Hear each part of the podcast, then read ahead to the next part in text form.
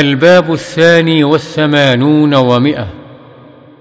باب استحباب تحسين الصوت بالقرآن وطلب القراءة من حسن الصوت والاستماع لها.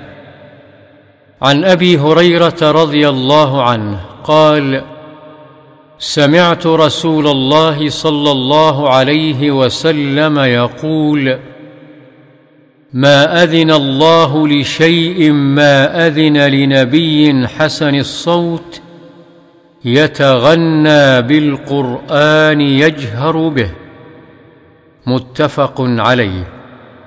معنى أذن الله أي استمع وهو إشارة إلى الرضا والقبول.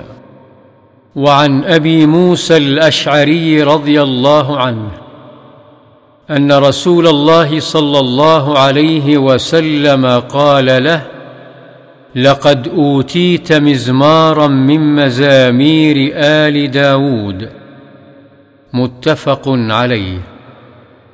وفي رواية لمسلم أن رسول الله صلى الله عليه وسلم قال له لو رأيتني وأنا أستمع لقراءتك البارحة. وعن البراء بن عازب رضي الله عنهما قال سمعت النبي صلى الله عليه وسلم قرأ في العشاء ب والتين والزيتون فما سمعت أحدا أحسن صوتا منه. متفق عليه.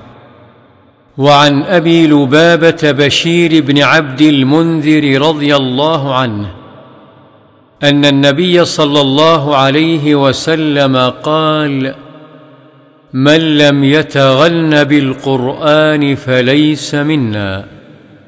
رواه أبو داود بإسناد جيد. ومعنى يتغنى يحسن صوته بالقرآن. وعن ابن مسعود رضي الله عنه قال قال لي النبي صلى الله عليه وسلم اقرأ علي القرآن. فقلت يا رسول الله أقرأ عليك وعليك أنزل. قال إني أحب أن أسمعه من غيري. فقرأت عليه سورة النساء. حتى جئت إلى هذه الآية.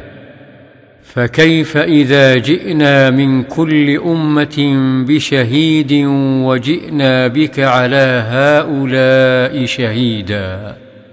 قال حسبك الآن. فالتفت إليه فإذا عيناه تذرفان. متفق عليه.